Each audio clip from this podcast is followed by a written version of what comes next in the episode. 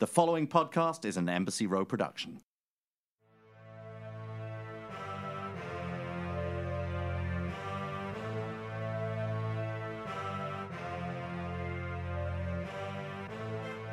Here we go. Here we go. Here we go. Small ball in the house. Ah, sports, sports, sports, sports, sports, sports. Where sports? We have no sports. the only guy that starts a sports podcast when there are no games. That's right, baby. That's why I, I know I can book people where I want to book because they ain't doing nothing else. No, the same thing. I well- book guests. I asked for LeBron. I said, "You're home. Come on You're my home. podcast." That, that's what I'm saying. I call half doing the. NBA. Uh, I got some promising callbacks, so we'll see who's coming on Pop on Small Ball uh, this month. But uh, welcome, Celeste. Welcome, Hi, Seth. hey, thanks for having me. Introduce yourselves.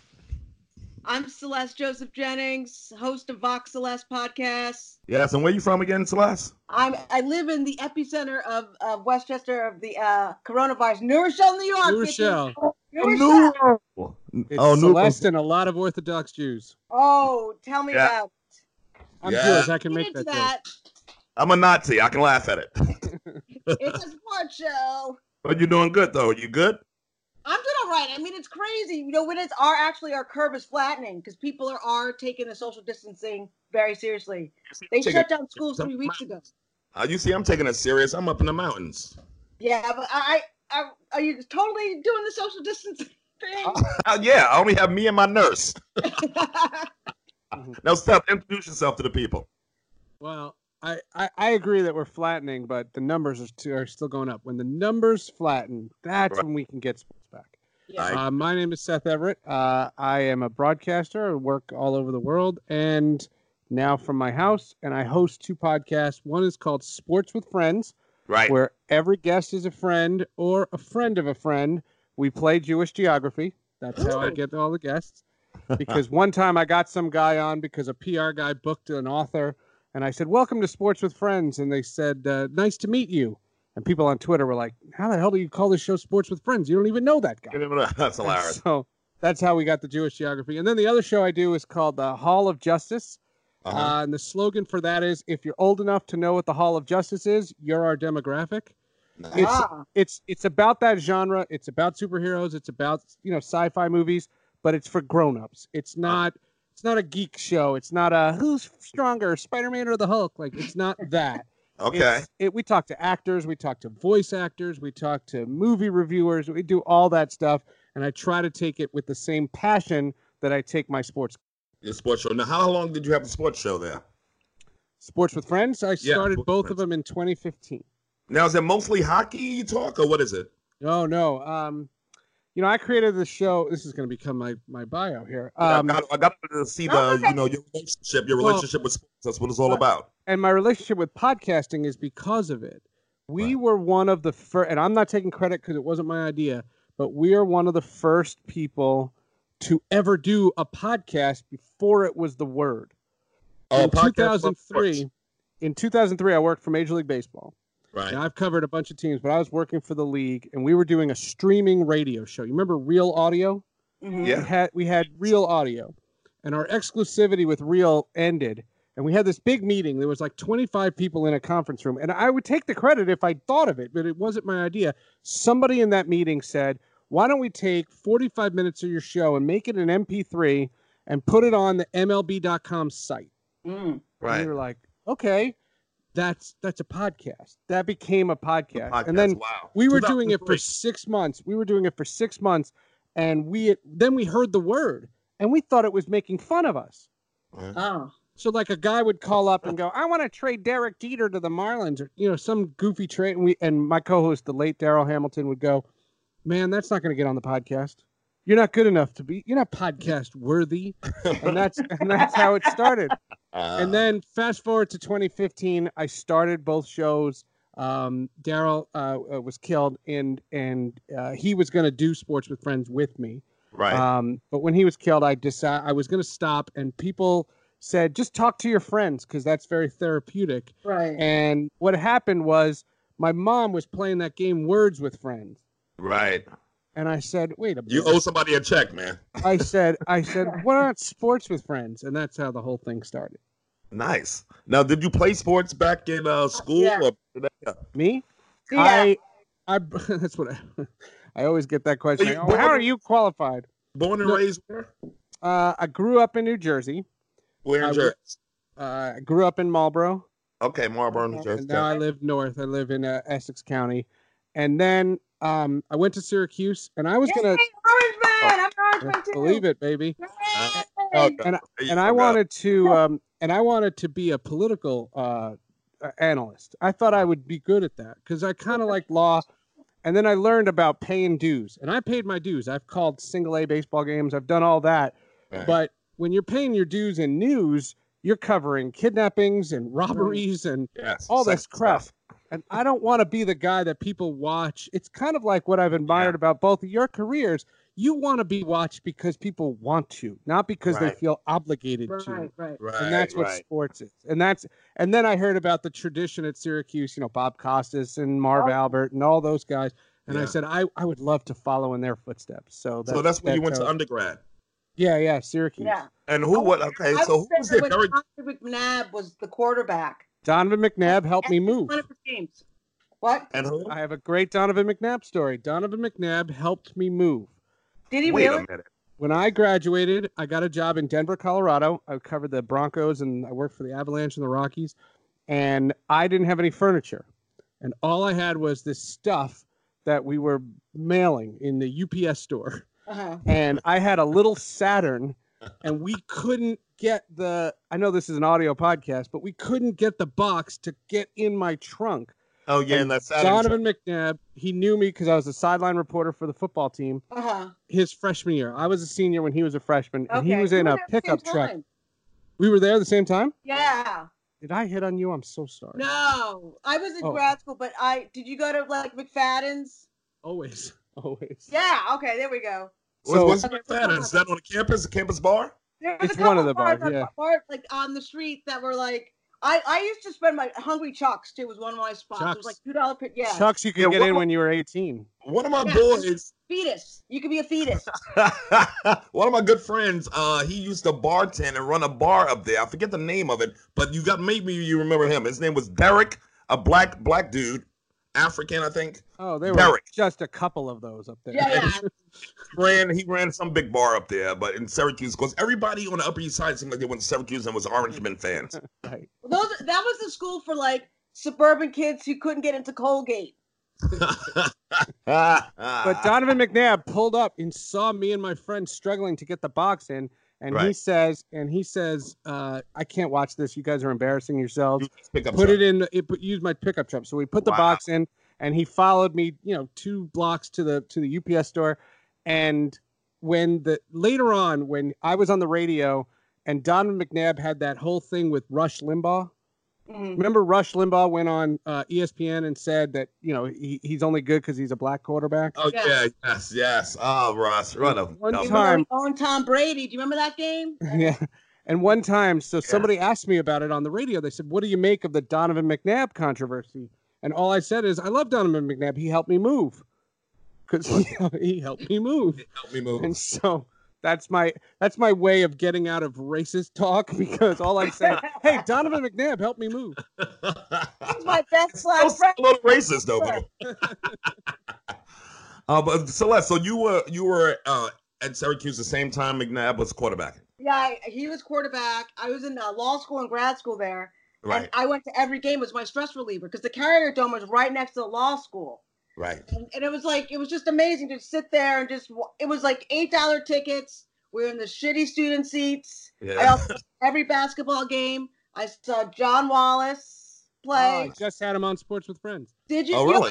Got, him uh, in like three weeks ago right before the coronavirus took the world over Really? Yeah, I just ran into I ran into him in Harlem, like just randomly, and it was right when the Big East, when Syracuse left the Big East, and I was like, "What do you think of that?" He's like, "It sucks." I'm like, "Yes." It sucks the big one. I think he was always, in my opinion, underdeveloped. Like I think Boeheim does a really good job with making great college players, but somehow I don't know what happens when they make the leap to the NBA. I don't know what happens. Why? But- But you don't think they get uh they get the like the tools to uh, Yeah, survive? I in the I don't that also they don't have like you know they don't have like a like Duke's coach like behind. They don't have the same kind of energy that they get. Right. I don't think Right. it's that. I think he it's a recruiting thing. I think he he brings guys in that are college good. He Right. doesn't compete for the players that are NBA good. And what happens is, I think the, the, the they get delusions of grandeur. And if you look at the last few years, Tyus Battle, Oshae Brissett, uh, this kid Elijah Hughes. You know, I do a show with Etan Thomas, who's a former NBA guy, and he has a rule. He says unless you're a lottery pick, you stay in school. And Yeah. John oh, Right. Wallace, I, I Right. asked that to John Wallace, and he was just like, absolutely, because he said, I had a chance to go out my junior year yeah. and I stayed. And don't forget, in John Wallace's whole career, his best basketball moment was the Final Four in Final '96. Four, yeah. Yeah, that was his senior year. That, Eli- that was that was his and my senior year. Yeah. Yeah. And and what he doesn't realize, Elijah, and I don't tell these kids, look, I don't count other people's money. I don't. I have no issue with how you know. If right. Some you people are got to come out because of their family situations. Yeah. Yeah, but, absolutely. but then to get the the you know hundred thousand dollars from the G League and you're playing in Tuscaloosa, I don't think you're smart to go out of school, play Right. your use your eligibility, get the bright lights, go to the NCAA tournament, and do all that. But you think that uh, maybe the top players don't come to Syracuse because Boeheim wants them to stay for four years? well, No, I- the no, problem no. is this: if you're in a league, if you are a great basketball player and you have a choice of going to snowy ass Syracuse or Miami, Yeah, where are you going? I'm going to Miami. I mean, they got the mommies down there. You know what I'm gonna pick. You know what I'm about. Your Bam has some kind of recruiting scandal. He always there's always some kind of like Yeah, crazy thing. But you know what? I'm so glad they're opening up the idea of them allowing to get paid because you know how big that dome fit, how many people fit in that dome. it's I hate huge. that face, but think Yeah. about it. It's not fair that they don't make a dime off those freaking seats. Not one Right. dime. Not You one get time. a free. I, I think anybody who makes that claim, okay, tell me if I'm wrong. Here we go. think Here we anybody go. who makes that claim doesn't pay student loans. I What? pay Because- student loans. Because because Yeah, I for I- all the people that pay student loans, those basketball players they get a free ride. Okay, and I've always said, in if order you- to get discipline, and you, you know when when players go out and they booze too much or they you know they they get in trouble, I would say if you get in trouble during a semester, a bill shows up under your door. no, that's You not you never you never you Okay, never so have any. what cr- You have No, no, no, you know no discipline in in ba- college basketball, and everybody would show up. Let's at say it's ten 32 for dollars a ticket. What? Thirty-two for basketball. Thirty-two for basketball, thousand. Fifty for football. Oh my god! They lead they lead the league in attendance every Right. year. But That like five- Trump. let me say tickets are five, ten dollars a pop. That's five hundred thousand dollars a game. No one's bought a hot dog. No one's bought a jersey. When the college coaches make more money than the chancellor, there's a problem. These of course, guys there's a problem. of course, there should be on caps on all that. You're not Yeah, but wrong. I- But what do you pay? Then what do you pay the women's team that gets four thousand? Well, that it's, it's Title IX issue. That's the way it is. They're gonna, But they gotta we're separate playing that the money. Are you paying the The swim women team? Are you paying the the best? They play in the Sure, they do. Don't No, they play they- in the barn? No, now they play in the dome. Now they play in Well, the dome. They're playing in What about what about women's lacrosse? Stipends fine. That's not what this still is. If you're doing, if you're working in a science lab in the university and you're getting a scholarship, you still get paid. You're doing work, you still get paid. These you're asking guys to spend seven to eight hours Correct. a day playing them- basketball. Right. Let them get jobs. I completely agree.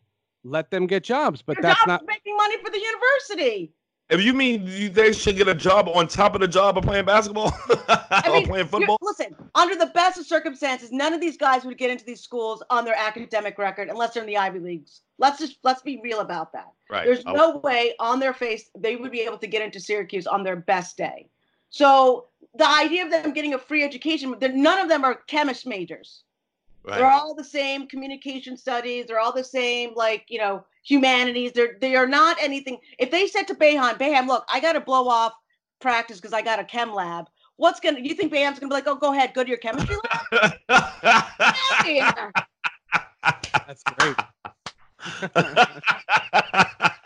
There's so That's much the more truth. to it, but that's a great line. I didn't want to interrupt it. it's the that's the truth, man. He would not. He'd be like, "Uh, "What? no, it would not." It's really so. What do you, you want from these kids? No money, should get nothing back from all all this money being generated. Not even counting all the the television money, No, which is the problem with multi millions. that's not what- That, but that's not what the, the law says. Like, If we're going to debate this, let's be accurate about what the law says. What the law is saying is that players can make money on their likeness. So Right. if you okay, now tell me this is not going to be corrupt. Just just hear me out. Well, let's sport. say let's use Syracuse because that's where I I love and and and that's where you you love too.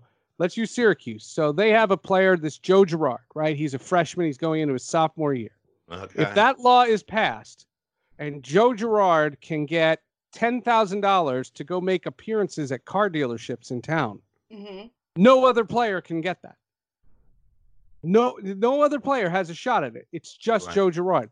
And Just then when you're recruiting, so when Jim Boeheim's going into a kid's living room to try to recruit him to go to Syracuse, and Mike Krzyzewski's trying to commit, co- convince him to go to Duke, and Roy Williams is trying to get him to go to, to North Carolina. If you have those three coaches in those locker rooms, and they'll say, "Hey, uh, you know, Honkerville Chevrolet is going to give you 25 G's," and and, and Krzyzewski goes, and Krzyzewski goes, no, no, no, because we have, you know, Bugs Bunny, you know, Toyota is going to give you 50 G's. And now all of a sudden, how corrupt does it get? yeah, I don't think I, I, be I just. I don't I think don't you can go down like that road. You're opening up villainy. It's already already happening. And listen, Yeah, it's we know that less than two percent of these guys are going to make it anyway. Like let's let them make their money when they can. If Yeah, a lot- But are I'm you more- got a job. I'm being a more about you know, I'm, I'm more about the other teams. I, I Title IX says everything you do for the men, you have to do for the women. And then how do you equate that? What do you say? Joe Girard gets twenty five thousand dollars to go to Chevrolet, but what does the leading scorer on the women's? I team think NCAA. I think the schools themselves need to set the criteria for this, and as everybody gets the same as kind of money. corrupted organization as and there I is in the that. world. I don't know, but I I, I would hope that a different organization other than the NCAA because they're so awful. But it's somebody got to take control of this. I would put the coaches in, in control in charge of it. Why not No, Coach that's K? uh, other cho- But they can they can try to pick some type of way to pay these the you know uh, pay these kids some kind of money during during their college years. They should get something back. These kids are broke. They can't even sell their own jerseys. Kids kids get in trouble for selling their jer- jerseys trying to help their mother pay their mortgage. And it's like, Yeah. what? Mortgage, jersey. They rent? sweating that fucking thing. And rent. Yeah, rent. Rent. So what do you think about the California making it uh trying to change the law up out in Cali? That's the, that's the law. They're trying to make it so that licensing money. Now, there's a lot of video game money being made. You think all the kids gonna run to California? No, because I think once it happens, it'll It's get go- it'll go cyclical, Yeah. cyclical. It'll go everywhere. I don't think it's a California thing. They're just trying to push it through. And what they'll do is, if they can find out that that's constitutional, then it's just it's it's just a matter of time before it all happens. Everybody- It's kind of like the That's a That's a gambling bad law. thing. Like if you, you know, was John Wallace number five? I mean, how many number five jerseys were sold when? No, Yeah. I, I I get it. I, I get it. I just think what it what it helps is just the elite. And all I want to say is, if we're going to pay college players, pay college players. And to me, to me, you compare the guy who's on a soccer scholarship. Forget the the NBA guys. Say the guy is on a scholarship, a soccer scholarship, and he lives across the hall from a guy who's a chemistry major. Somebody's got one hundred fifty thousand dollars worth of debt when he graduates, and the other guy doesn't. Who got paid? Yeah. But that Uh, happens- that got paid already. time, It's either the school paying or your parents paying. Like we all come in at a different, a different, different Uh, way. Agreed. So the guy who is the athlete, again, take the elite out of it. Take Okay. the less than 1% out of it. yeah. College sports are about getting a free ride. And what college kids will do, if, if I have a kid down the street that is amazing at baseball, he's not going to play for the Mets. I hate the Mets.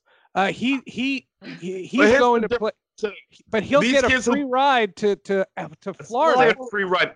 A lot of these kids don't ever play pro ball, okay? And a lot of these kids get injured in college and can't can't even walk like a fucking 22 year old because your body, but your body goes through. Listen, a kid in a chem chem major ain't gonna lose his knees or blow his Right. knees out blocking for the quarterback. And a a fucking, to uh, a hundred. Yeah, what about those kids who who kids getting crippled or paralyzed out there on that fucking sports on a, in a on the field all the time? Kids getting injured all the time, but nobody's in a lab getting injured. And uh, so, how's a free ride when your knees don't work and you 30 years You old get and you can't walk? scholarship taken away. What's that? You, you don't get your scholarship taken Pat, away, I and you have a degree. And I- if you have two kids who are good at basketball, one gets the scholarship and the other can't afford to go to school, where are they both going to be in five years? So should they be compensated if they blow their knees out? How about just say let's Yeah. uh, accentuate that. If a kid is just playing football for Alabama, a star, and he blows his knees out in college, and he by the way, he's not getting paid, he's just getting a, a so-called free ride. Did So you now see the guy? Did you see the guy Did on he- Alabama funny- that's in the draft? just- I'm changing the subject for one second. Did you see Yeah. the guy from Alabama that's in the draft? His name is Jerry Jeudy, and he Yeah. wears a Jewish star on around his neck because his nickname is Judy, Oh my god. like- and he's not Yeah. Jewish. He's not anything. You know And that's Judy Gold's thing too on uh on social media. The Judy New York J- Jets. Yep, The New, the New York this Jets want to draft him because all the Jews in New York are going to love him. That's right. All right, continue. well, can he play on the Sabbath? he gonna Koufax his way out of the game? Oh my god. Yom Kippur. I can't play on He's gonna- Friday. A wild card game. He's gonna blow it for the team. Jerry Jeudy. Now, did you play sports today, Julie Celeste? I played. Okay, this is how much of a shitty athlete I was. But I always, I, I grew up with brothers, and I love sports. But I was when my high school is if you were a senior and you didn't want to play gym or do gym, the way you got out of it was playing a sport. Right. So I was on the girls' freshman basketball team as a point guard. Now I'm like five feet. Right. So when we started playing those country girls up in like upstate New York, I, I remember one time I got kicked out of the game, and I was so bad that my teacher, my coach was like, "I don't even want you managing the fucking team at this point." You just like, I just was not really athletic. Yeah, But I I'm can tell by the way you really call your nice- coach your teacher. Well, she you was my your social studies teacher too. passed the ball? She was my social studies teacher and my basketball coach. That's suburban schools. School and on the court, you were answering questions, and in the classroom, you were rebounding. You confused the two. I was like, "What's going on here?" Was it a good team? No, we sucked. The When you team like, sucked. What- Westchester, there's only a few teams and schools in Westchester. You know, the richer the, the school district is, the shittier the athletes. Oh yeah, That's those rich. it kids works. think I know. We we had like one guy who might have played like Major League Baseball one time. But the people that come out of my ti- town are, are, are actors like Matt, you know, Matt Dillon and a whole bunch of other folks. Yeah, see, my school, I'm at the Catholic high school. I went to Catholic high school, so we had uh, our teams were good. We had good Yes. basketball team. We didn't have a football team, but we had a good basketball. Bishop Loughlin, Big South, Brooklyn, New York. But we uh we That always had good players. And they know it wasn't necessarily rich because sometimes they just got got in for free tuition. Right. Some did, and some did. If you like a full, so you know, some got a half scholarship, some got full scholarships. If you like a start or whatever, I don't know how they worked it, but um, but we did have good players that came from like poor situations. But it was a private school. Right. But like, the whole everybody in the archdiocese and everybody was just killing back then. We had Kenny, you know, Mark Jackson with the um uh Bishop Loughlin where I went, but he went years before me.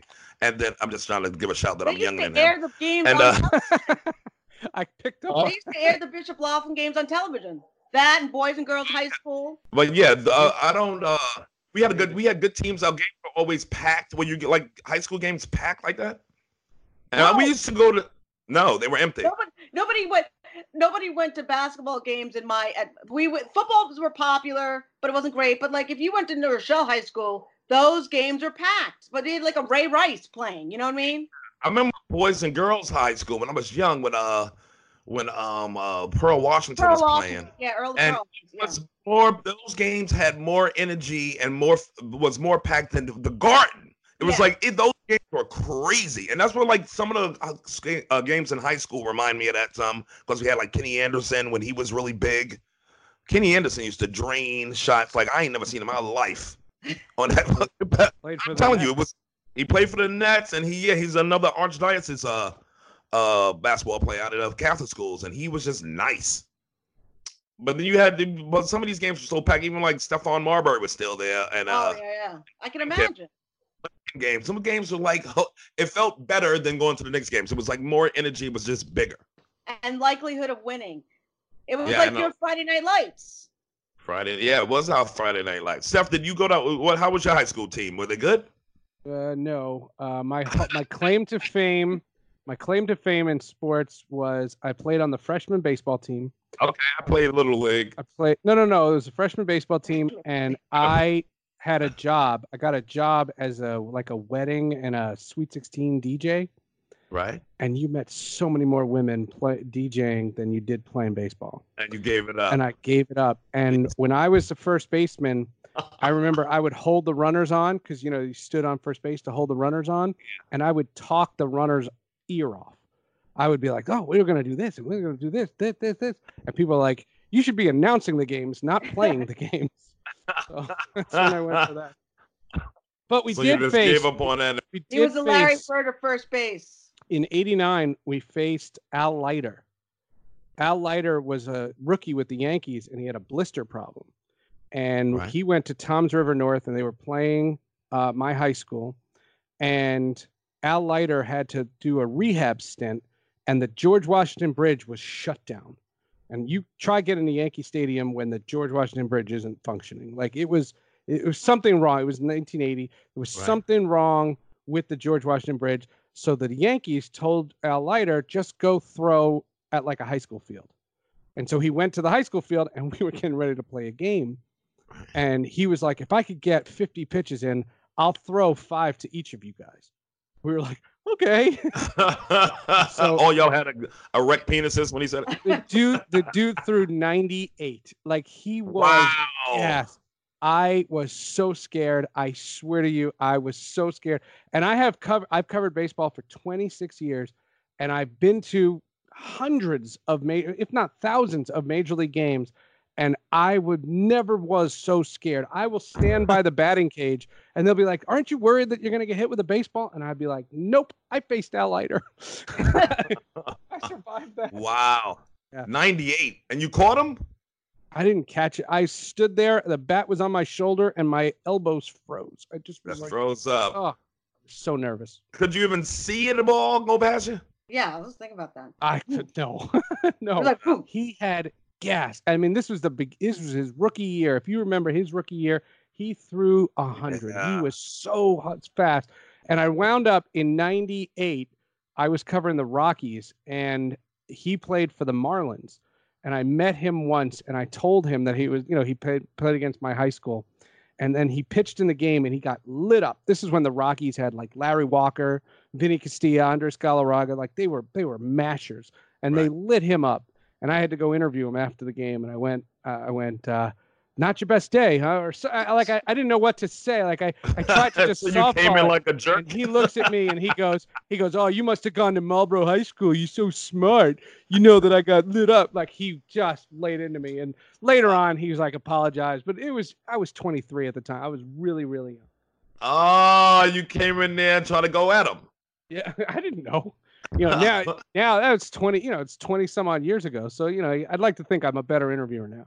And you were covering who? What team you were covering then? No, the Back then, I was the beat reporter for the Broncos and I was the pre and post game host for the Avalanche.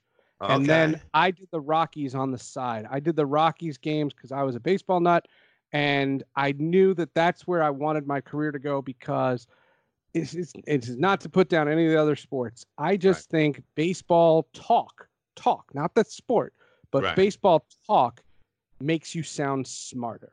Well, it's a more intelligent game in a lot And of I ways. said, I said, if Yeah. I have a shot in this Yeah. business, I need to do a thinking man's game. That's and- yeah, it's, uh, yeah. Why do I you say watch the a- football pregame shows and I, oh, the interior line, and, and I, it's all fluff. It's who's Right. Stronger than the other team. Like that's how do they win? Their 300 pound guys beat the crap out of your 300 pound guys. Yeah. That's how we won. And in baseball, it's are you playing in? Are you playing out? And if you notice in my career, I've never criticized the physical. I was gonna say I don't say I don't Yeah. say he should have jumped higher or he should have beat that. What I'll say is, why did he throw to third when he could have thrown to second? right? or like why was he playing in man's when he should yeah. have been playing Yeah. out? Like I will criticize your decision, not Right. your physical. Because if I can't do it, I have no place. Well, Just like thing, in the yeah. media, I have no place to tell an athlete to retire. Unless you wore his shoes, you do not have a right to tell Brett Favre or Roger Clemens, any of these dudes, to retire. It's they're giving up their livelihood, their Right. their passion. You let them do it for as long as somebody will sign them. People say, when should Tom Brady retire? You know when he should retire? When he damn wants to. Yeah. Yeah, I- I'm different. I sit back and criticize. I watch porn and criticize, knowing I can't do the stuff that those guys are doing. but I said, no, he's phoning it in. He's phoning it in. See Tag me in this. I'll, I'll show you. You see, Pornhub just donated a bunch of masks. Yeah. Okay. You know why they So have those masks though? Because they're located in California. I think it was a law that they had to have the la- the masks for the fires. That's why all oh. these tech companies have all these masks. Oh. Pornhub donated like hundreds of thousands of masks, and they gave free Pornhub accounts to anybody in the medical profession. Oh, that's that's awesome. I I said they're doctors. You think they don't have It's gotta be- paid? You don't think they paid for Pornhub already? so Celeste, well, how do why did you agree when he was saying um baseball's a thinking man's game? Well, I, Are you I a baseball think- team, first well, of all? I'm not a huge big, but a- it's uh, like if you look at it like in the pantheon of sports, Right. it's more academic, right? So it incorporates physics. It's a it's, there's strategy. There's a lot of numbers in it, which is great for kids. It's the only sport, though. I think maybe even golf, that you're losing, you could win. You know what I mean? That's the thing that's Yeah. interesting about baseball.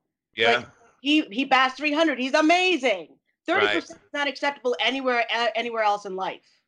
right. And also, And in a lot of ways, a Yeah. less physical sport. So I think it Yeah. relies mu- much more on your ability to uh, understand and predict plays in a way that Sure. it doesn't work in other sports. yeah. And I only mean, I, the I all like hockey. I used to babysit for uh, Jeff Beukeboom. He's gorgeous. Jeff Beukeboom. Yeah. well, how did that how did that work out? How did that, how did that What? how did you how did that happen? was in Wa- he lived in Wa- Rye, so I used to babysit him and his. Uh, his Oh, three that's where the Rangers practice. Yeah, I used to wa- when I used to ice skate at Rye Playland on Saturday mornings. Before I, you know, get there and warm up, the Rangers would be on the ice knocking the crap out of each other. Really? Yeah. I'm a Rangers fan, you know that. I'm a Oh, Devils didn't fan. Are you? Well, he's from Yeah. Jersey. Son Big of a Devils fan. They we doing moved all to right. Jersey. We moved to Jersey the same day the Colorado Rockies hockey team moved to New Jersey and became the Devils. And I was Did eight you- years old, and I voted for the Oh. team name.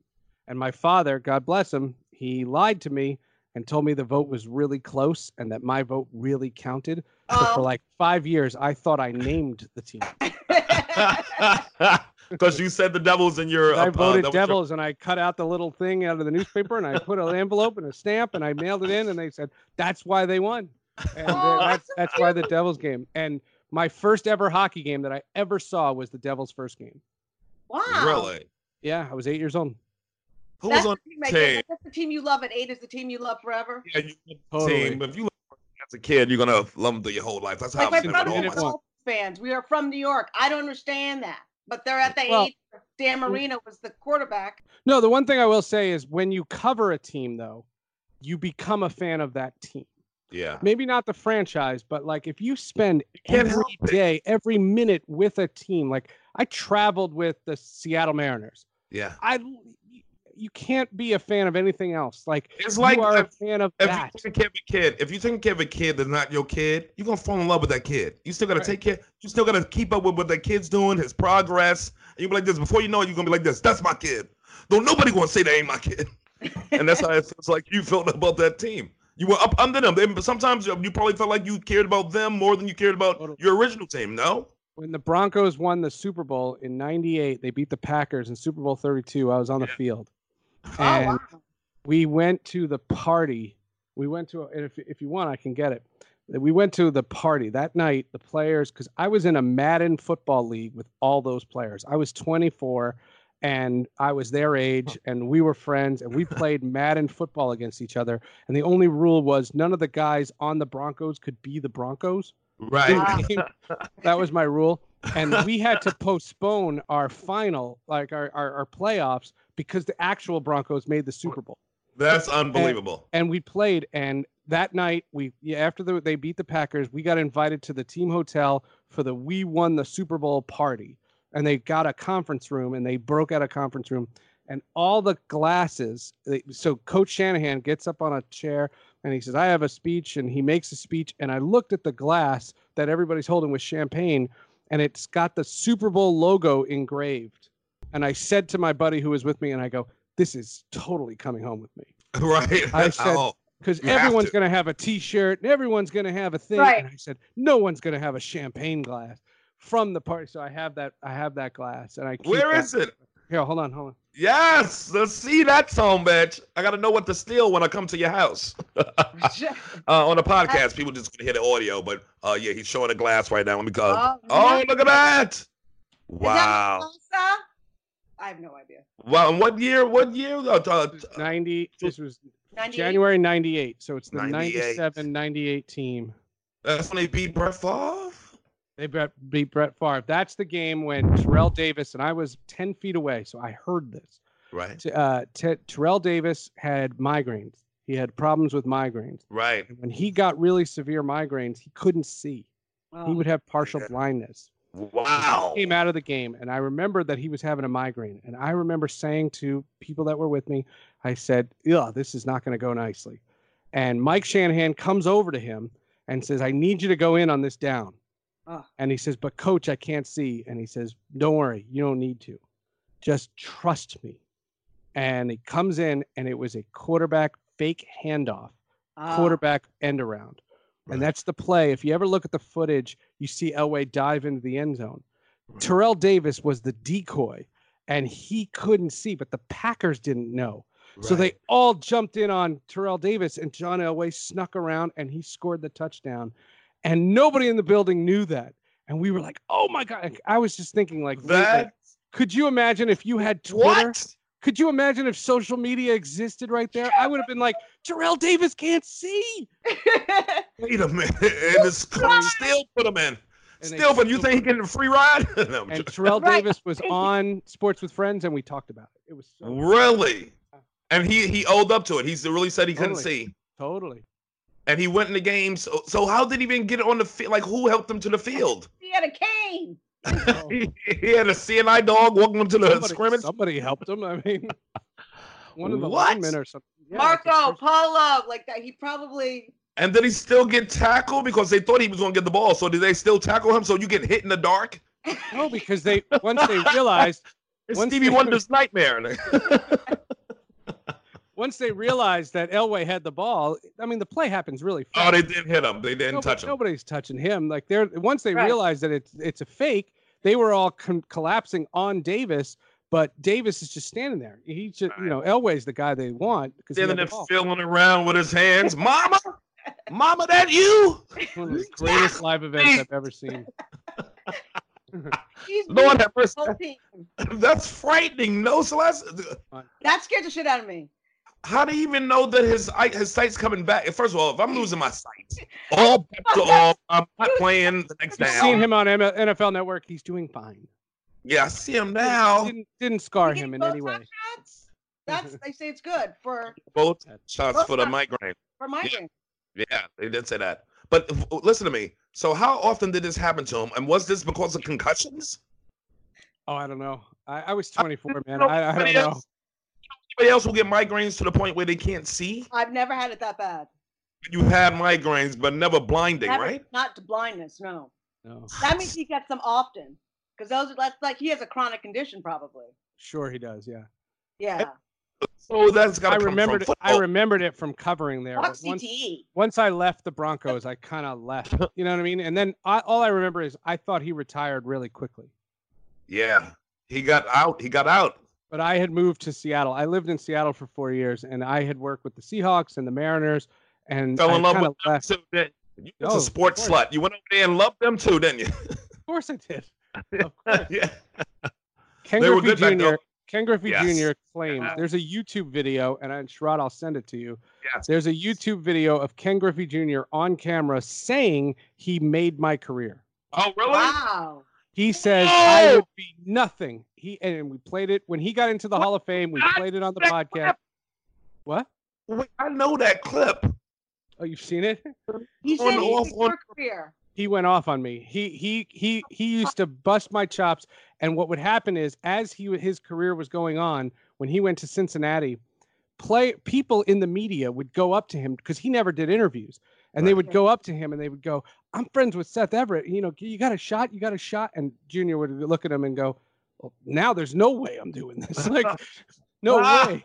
He hated One you. time. No, no, no. We were we were great friends. And Oh. when my best friend was killed, you know, my best friend who was killed, Darryl Hamilton, he uh he played 13 years in the big leagues. So all of baseball knew him. Right. Uh-huh. And the first phone call I got was Ken Griffey Jr. Oh wow! The wow. first phone call. I was in shock. I was sitting in this Oh, that's- room. I was I was recording an episode and I saw it on Twitter that he had died. And MLB Network had called me to verify it because he was supposed to be on MLB Network that night Wow. and he never showed. And it was scary. And then all of a sudden I was like, this is not real. There's no way this is real. And then I saw my phone and it was Ken Griffey Jr.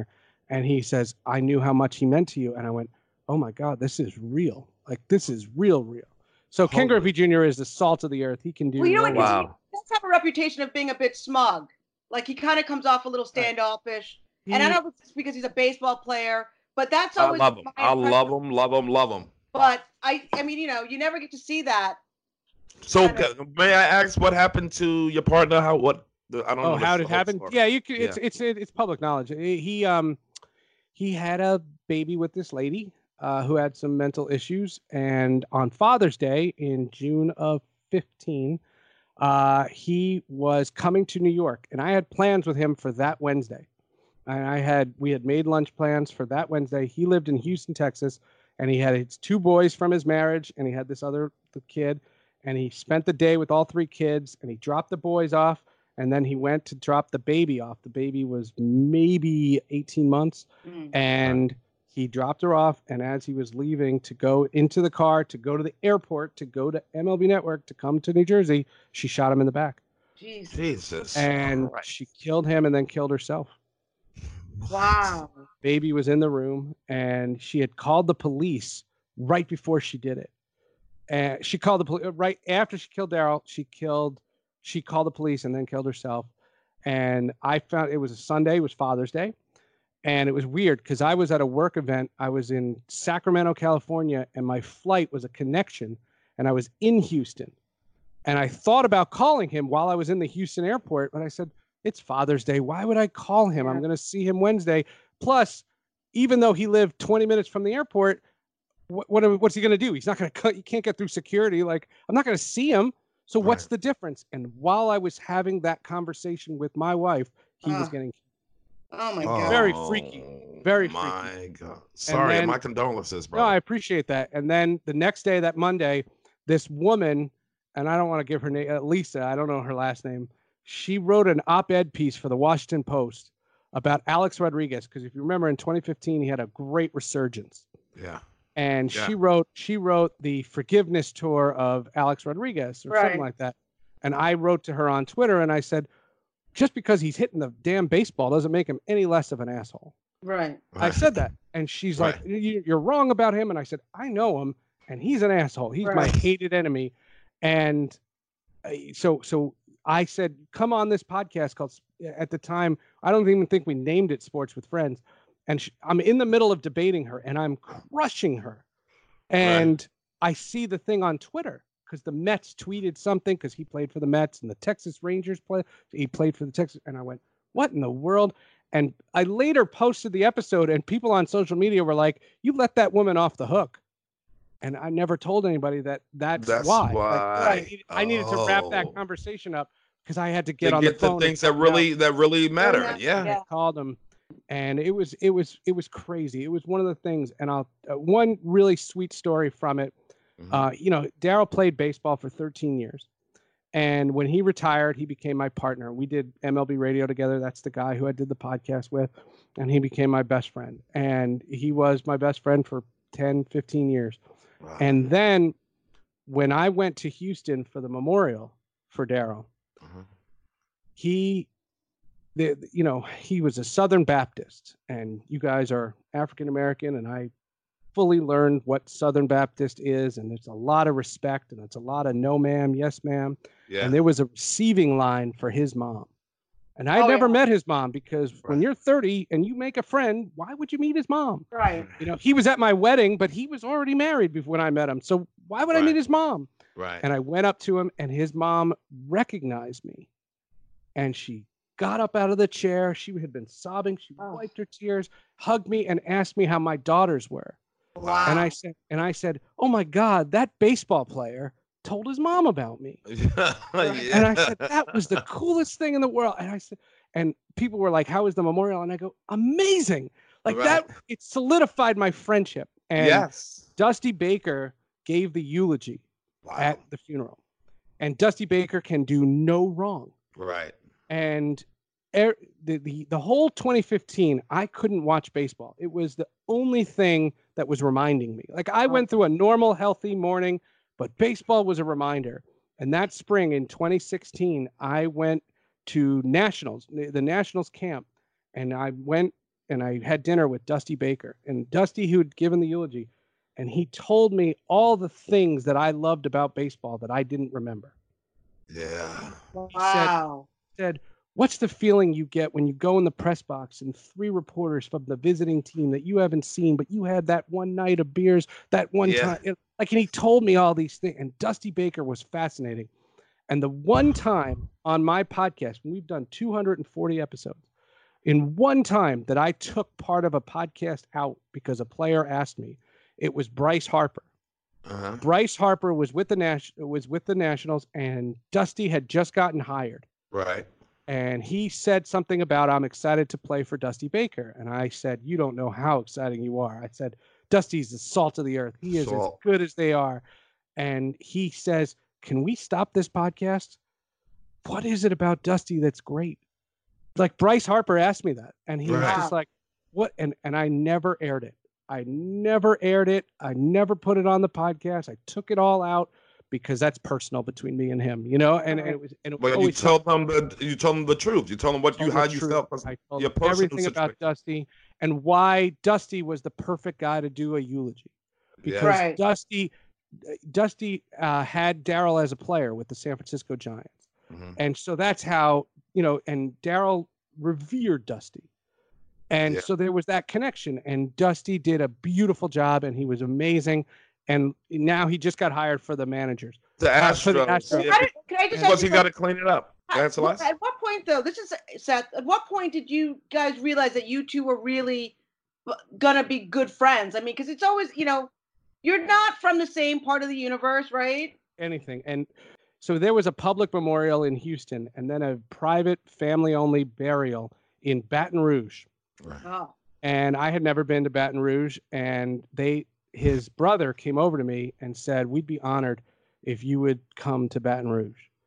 And I said, "Oh my god, I have to uh, take the honor. Like of course I will." And I you just got to see me driving from Houston, Texas to Baton Rouge in a rental car going to this burial and I sat at that memorial service which is a Southern Baptist old time 150 year old church. Right.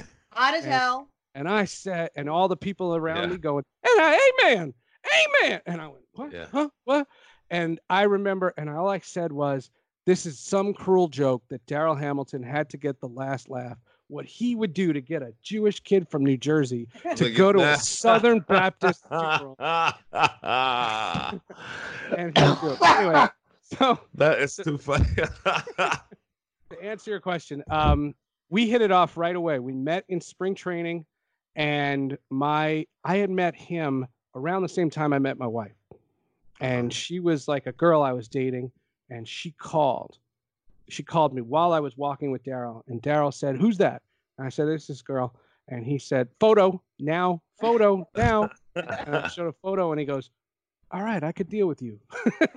like he, and we hit it off and i just got him i understood him and we um when we you know we did our show and we would have all kinds of bits and we but all of the bits and Sherrod, you you know this from all your stuff you don't like contrived bits Right. right. i like the organic ones Exactly. and the that's moment. darryl was darryl the, my greatest darryl hamilton memory i will never forget and i'll tell it to you because you will crack up i was on an airplane this is so bad uh yeah i was on an airplane in tokyo japan with the mlb all-star team and there's a reporter his name is barry i'm not going to give out his last name but there's a reporter his name is barry and he has a glass eye Okay. he was That sitting in the narrows it down. seat he was I sitting in the seat eye.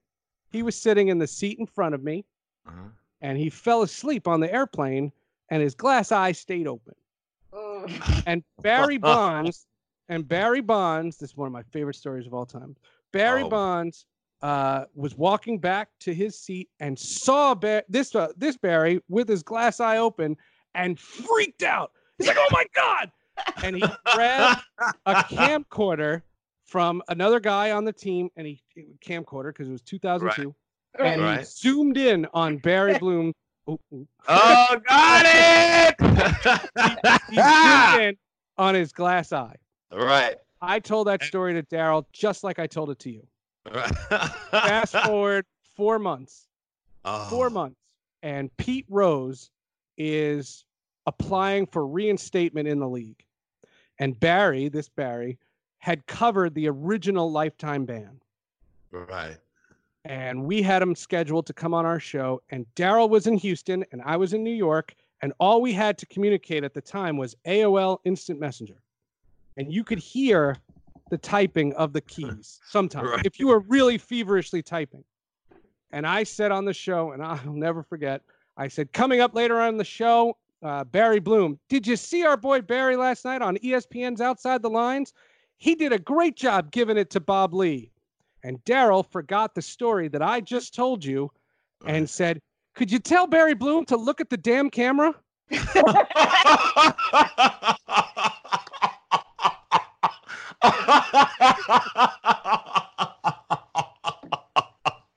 oh shit! See, that's the kind of stuff I like. Goddamn it! Holy shit! God. We gotta get video. First of all, we gotta find that video of the uh, of the glass eye and the zoom in on it, so I can see if it's really Kool Aid in it or a goldfish. Damn. No, did you? But quick, quick question about Pete Rose. I know it might be too complicated. Love him, by the way. I, I, I, there's a, I, you know, I remember Pete Rose. He was I a bet character. he loves you too. Get it? What do you think? Should he be in the Hall of Fame as a player? Definitely not as a manager, or none of the above. He's not eligible. They should let him in, though. What's your? They should let him in. Lifetime ban, lifetime ban. What I think should have happened is Pete Rose needed to get into rehab because if Oh. Pete Rose had shown actual contrition Yeah, and didn't peddle a book when he was applying for reinstatement yeah. and didn't get seen at a Vegas casino then or Vegas sports book the same weekend, Gotta eat. that's why he's not.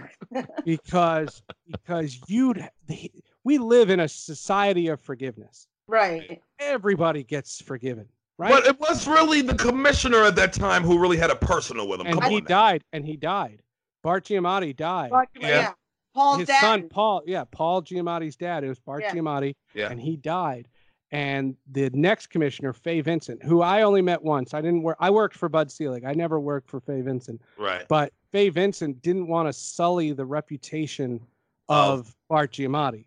See, And he never would go gone. back. on- And that that's part of it. That is part of it. it's but I just think- he got the I most hits in baseball Bud- for the love of God. when Bud took over, uh, and Bud had his flaws, but when Bud took over, Pete Rose was a degenerate gambler. I, I'm not even belittling Right. him when I say it. He was such a degenerate gambler that you couldn't take him off the banned list. And the rule is that he's banned. He's not on the ballot. It's it, it the the Hall of Fame voters and the Hall of Fame. Look, you want to do a whole podcast about how crappy the Hall of Fame voting process Definitely. is? Definitely, Sure. we But the will. fact is, but the fact is, is that Pete Rose was never on that ballot, so it was never discussed. My rule about steroids is they're on the ballot because none of them are suspended. And the Right. thing is, they've already let people in the Hall of Fame that I have on very good authority did steroids. we Right. right. definitely gotta explore that too. So- and, uh, we definitely so- gotta explore right. that. I'm That's- sure they are. A bunch of people in there that Oh, it just bugs me how they pick and choose what's against the asteroids, what's getting banned, and what. Right. So what do you, what do you think they're gonna do with the Astros? First of all, what that I think the uh, like uh, cancel culture already took care of them as far as public is concerned. Nobody's acknowledging their 2017 victory and the World Series, in the public. Look, baseball's canceled now, so it doesn't even matter. doesn't matter. It's canceled. The Olympics they just announced is uh canceled too in Tokyo What, this year. And it was really looking they, they were really looking forward to the Olympics ever since that nuclear accident they was trying to clean up with this whole They, they, they needed the Olympics in 2020 so we could forget about uh, that whole coastline on the east that they can't use no more. But that's totally fucking up my OCD because now it's like if they do the Olympics in 2021, are they going to do the next one in 2024 or 2025? no, they're gonna do it shorter. They'll be back in. Uh, they're gonna get right We're to going to it. back into the cycle. Now we do have a segment on the show. We coming up to uh, uh to the end, so I want to do this segment with you guys. It's called cutting down the nets. Like when you cut down the nets when you win a championship game. Now, what in your life would you want to cut the nets down to? Like a accomplishment in your life. It could be sports related or not. So that's what you say now. I said I had a V back. A V back. Yeah, I had a cesarean and then I had a. That was my. I felt like I climbed Everest after that. Okay, wait. So wait, what happened? My first child was born by cesarean. Right.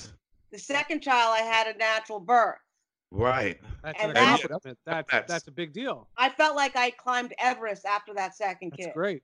Right. Because you did you feel like you cheated the first time by cutting it open? Well, I felt like I was deprived. Yeah, because it was an oh. emergency. Oh, so you felt like you were deprived of natural birth. Yeah, So you wanted your vagina to get all stretched out. I sure did. I Right. respect that. No, the cut the nets. I'll tell is I worked with Prince for a year, Prince the What was that performer like? the musician. or Prince who played for the uh Prince the Rogers. Troy Pistons? No, no, Prince Rogers. I have the I had to search for that, but I got one.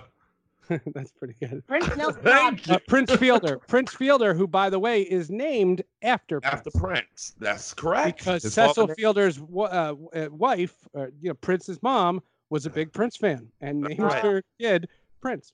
And they couldn't be different uh looking, right? The little skinny Prince and Prince Fielder? Prince the oh, he was he's a huge boy. He was a he was truck, like yeah. Jack. Truck. He He was a truck. football player. Some guys who shaped like that are really good at baseball. Yeah. And he was one of them.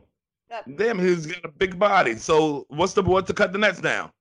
All right. So uh, in 2012, uh, I took a freelance gig and I was working for a web startup called Spreecast. Huh? And Spreecast was like what Facebook Live is now. Okay. So like you know the three of us are on Skype. Like I see you, you see me. That that that that's one thing. But if we were on on Spreecast, this whole conversation could be broadcast live to anybody who wanted to see it. Oh. And I oh. was hired to do sports content for them. Okay. And so I would every once in a while I would set up a webcam and I would do a sports show and then I was hired by them to get people on and stuff like that. So to make a long story short, one night over a beer, the people from Spreecast were sitting at a beer and they said, "Do sh- we, we want Spreecast to be a community. So do shows that fit your personality, not just ones that you have to do." And so I did a show about Superman and then I did a sh- they said, "Do a show. What's your favorite musician?" And I said, "I was a big Prince fan." Okay. and they said, "Do a show about Prince," and so I did, and they loved it because one of the engineers of Spreecast I can had, see the Prince symbol on your on, on Yeah, your the refrigerator. wall, yeah. yeah. yeah, yeah. on the wall. Yeah. So so um, so so they they came out, and it turns out one of the engineers had worked on Prince's website or something. So they were like, "Do more like that," and I'm like, I couldn't tell any more stories. Like I was a fan, that was it. Uh-huh. And so I searched Twitter and I found a blogger who either was a super fan or knew him. And I said, either way. And just to show you how phony people are, I tweeted at him like three or four times, Hey man, can you follow me so I can DM you? Blah, blah, blah, blah. And he never did. And then I was on NBC Sports Network. And they, you know how they used to put your Twitter handle underneath your your th- Yeah. lower third? yeah. And this lower third, loser yeah. found me. This guy found me and he saw me on TV and he was like, oh, that, that guy's somebody. And so he wrote me back and we had him on as a guest and that was it. And then all of a sudden he calls me up on New Year's Day and says, can we do another one? And I said, sure. And I didn't know any of this. But Mhm. Prince had gotten in touch with him and said, it's 2013. I have big plans by the way, your website blows. Do a podcast, do a YouTube, do a something, do something. And the only thing that Blogger knew how to do at the time was Spreecast. So Uh-huh. I had the Spreecast account. So he calls me up and says, Can we do another one? Well, Prince joined Twitter. And we didn't know because he didn't, he wasn't verified. It wasn't him. Like it wasn't at Prince. Like it wasn't any Right. of that. And all of a sudden he started tweeting out the link to our Spreecast Wow. Wow. and we had like 55,000 people in the freaking thing. wow. And I got got the numbers, and Spreecast was like, "You realize you had fifty-five thousand people on your show?" And I went, "Oh my god!" And so I called the blogger, and I thought that was it. I thought it was over. And then I remember I was in a grocery store, something I wish I could do now. Mm-hmm. I was in a grocery store and I was looking at melons and I got a phone call and I said, Hey, and he goes, I have a proposal. He'll give us music, he'll give us show notes, and he'll book our guests. Can we do the show weekly? And I went, Get out of town. Get out of town. And I'm a sports guy. I've never dealt with music or anything like that. I was like, no way. And lo and behold, I have folders of gobs of music that he wrote for our show. That What? he did. That he did for our show. And we did this show for a year. We did it for 11 and a half months. Wow. And in, there's an article, if you go to billboard.com and search my name, there's an article about Prince where he makes the reporter watch our show before he talk he would talk to the Talk reporter. to. Really? wow. What? I was in Billboard like I you know like that was crazy. I'm a sports guy. And we did it and then he came to New York and I met him and we had this whole big to do and it was a whole thing and for a year I worked with Prince. So that's, That's my that's my that's my That's amazing. I had dinner with him once, but I was For real? young. Yeah. He He, he, me and Tone was there. Was with Chris with Chris Rock. He was Oh, there. okay. Even Chris, and he was uh he referred to himself in the third person, and me and Tone just laughed.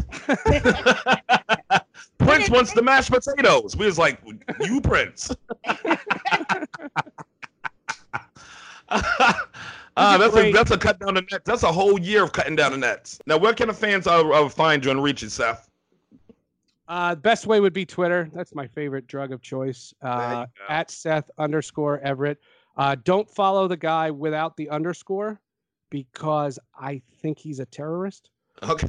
And, but he has no. He had the name first, so I'm Right. Seth underscore Everett on Twitter. okay, nice. And what's the name of the podcast again? Uh, oh, I would love it if you guys want to give it a listen. Uh, Sports with Friends, and uh, the other one's called The Hall of Justice. Definitely. Sports Friends, great show. I gotta check out Hall of Justice. Celeste, what you want to do? Some pluggy plugs? Yes, hit me up on Instagram at E ceej2 siege two, and uh, that's really my my particular drug of choice. Drug and choice. I'm also on face, Facebook at Celeste Joseph Jennings, and listen to Vox Celeste because I interview great comedians. Yes. There All we go. What a great episode of Small Ball, baby. Sports, sports, sports, sports. Where is sports, sports? We want sports, sports. I see we can still talk sports without sports being around because it's uh, affected all of our lives growing up. And we all got a relationship with it, uh, if you like to know it Yeah. or not. You know, our kids do, our parents do, our whole family, everybody, sports somehow connected. So thank you for joining me. I want to give a shout out to Embassy Row, who, you know, no, that's who I'm rolling with on this. So Small Ball, check us out on Apple Podcasts and on uh, Spotify. Small Ball, baby. Peace.